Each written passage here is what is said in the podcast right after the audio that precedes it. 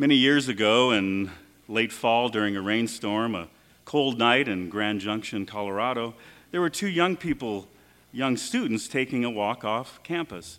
This couple was not prepared for the rain, and so they sought shelter at the nearest building they could find. It was a Catholic church. During that time, the church remained unlocked most of the day and evening. The young man was not Catholic, not baptized, while the young woman was a cradle Catholic. This was not a planned visit to this church, but any stretch of the imagination. Coming into the front entrance of the church, the first thing that the young man noticed was that there were no lights on, but several candles illuminated the inside of the church. And he noticed one candle bigger and brighter than the rest. It was the red lamp near the tabernacle burning brightly in the darkened church. For the young man who grew up with anti-Catholic sentiments, this was something that he had never experienced before, being in a Catholic church. Being raised Pentecostal years ago, they would have referred to him as a holy roller. He never had a desire or temptation to be in the Catholic Church, let alone become a Catholic. He knew that Catholics were more or less pagans and needed to be converted. If you haven't figured out by now, I am that young man, and Nancy, my wife, is that young woman in this story. I can still remember the warmth of the church, warming up from the cold out of the rain, but I also remember an interior warmth that I had never experienced before. I still can't describe it fully, but it was more than a feeling. Looking back, I was beginning to experience the mystery of the Lord's Eucharistic presence in the church. This would be the beginning of my journey from darkness to light, from the realization that I was pagan, an unbaptized person. It wasn't Nancy who needed to be converted from what I thought was pagan worship and practices. No, it was I who needed conversion, baptism, and the fullness of the truth. That journey would take another four years before I would be baptized and receive the Eucharist for the first time. As Father Pete preached last weekend, we will be sharing with, our, with you our encounter and love of the Eucharist these Sundays of Lent. And like Father Pete, part of my attraction to the Catholic faith was intellectual, and for me, I too found it in a college course. The class that I first remembered was a Western Civilization course, which spent a fair amount of time on the Protestant Reformation. Not being a student of world history, I found myself wanting to know more of history with an emphasis on Christianity. In that Western Civilization class, I learned there was much more to the Protestant Reformation than Martin Luther, Martin Luther posting his ninety-five Theses in Wittenberg.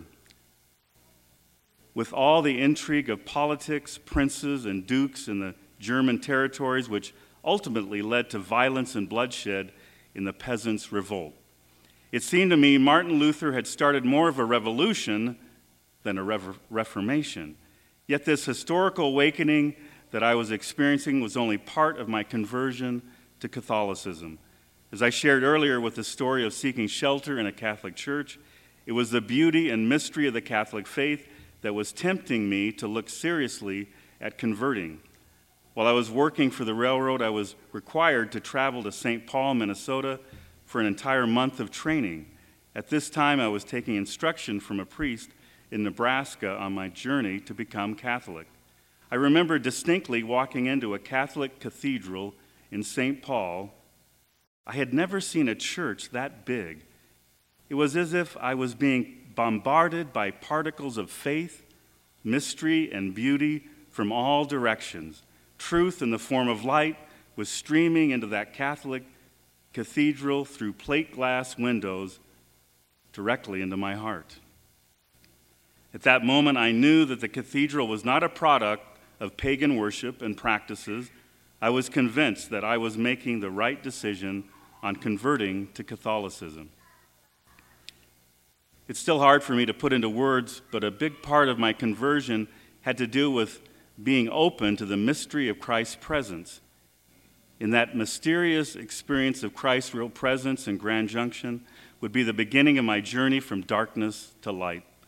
At that time, I knew nothing of the sacraments, yet I experienced an encounter with Jesus that went well beyond what I read in my King James Bible. I started to learn that it was the Eucharist that was the center of the early church and its liturgical celebrations. I began to read the Gospel of John in chapter six, the Bread of Life discourse, in a Eucharistic way and not in a symbolic way. When Jesus said in verse fifty-four, "Whoever eats my flesh and drinks my blood has eternal life, and I will raise him on the last day," I began to believe that Jesus meant exactly what he said and that he was speaking about his Eucharistic presence. I was also beginning to hunger for the Eucharist, longing for the day of my baptism and receiving the Eucharist for the first time. I can distinctly remember those months leading up to my baptism and receiving my first Holy Communion. Sunday after Sunday, as I knelt in the pew, I would watch Nancy go up and receive the Eucharist. I continue to pray to have that same longing for the Eucharist in my life today. The transfiguration of Jesus in the gospel this Sunday is situated after Jesus' first prediction of his passion and death and his instructions to the disciple that in order to follow him, they will have to take up their crosses. Jesus led Peter, James, and John up a high mountain where they witnessed his transfiguration. They see Jesus in his divinity and his glory so that they would be better prepared to face his impending passion, death, and resurrection. By showing to them his power and his glory at his transfiguration and instructing them later not to tell anyone what they had seen under his until his resurrection, Christ is preparing Peter, James, and John for another high mountain, which is of the passion and crucifixion. Not only was Jesus in his transfiguration preparing Peter, James, and John for his passion, death, and resurrection, Jesus is also revealing to us today the close connection between his transfiguration and his resurrected body, which is present in the Eucharistic celebration, the holy sacrifice of the Mass.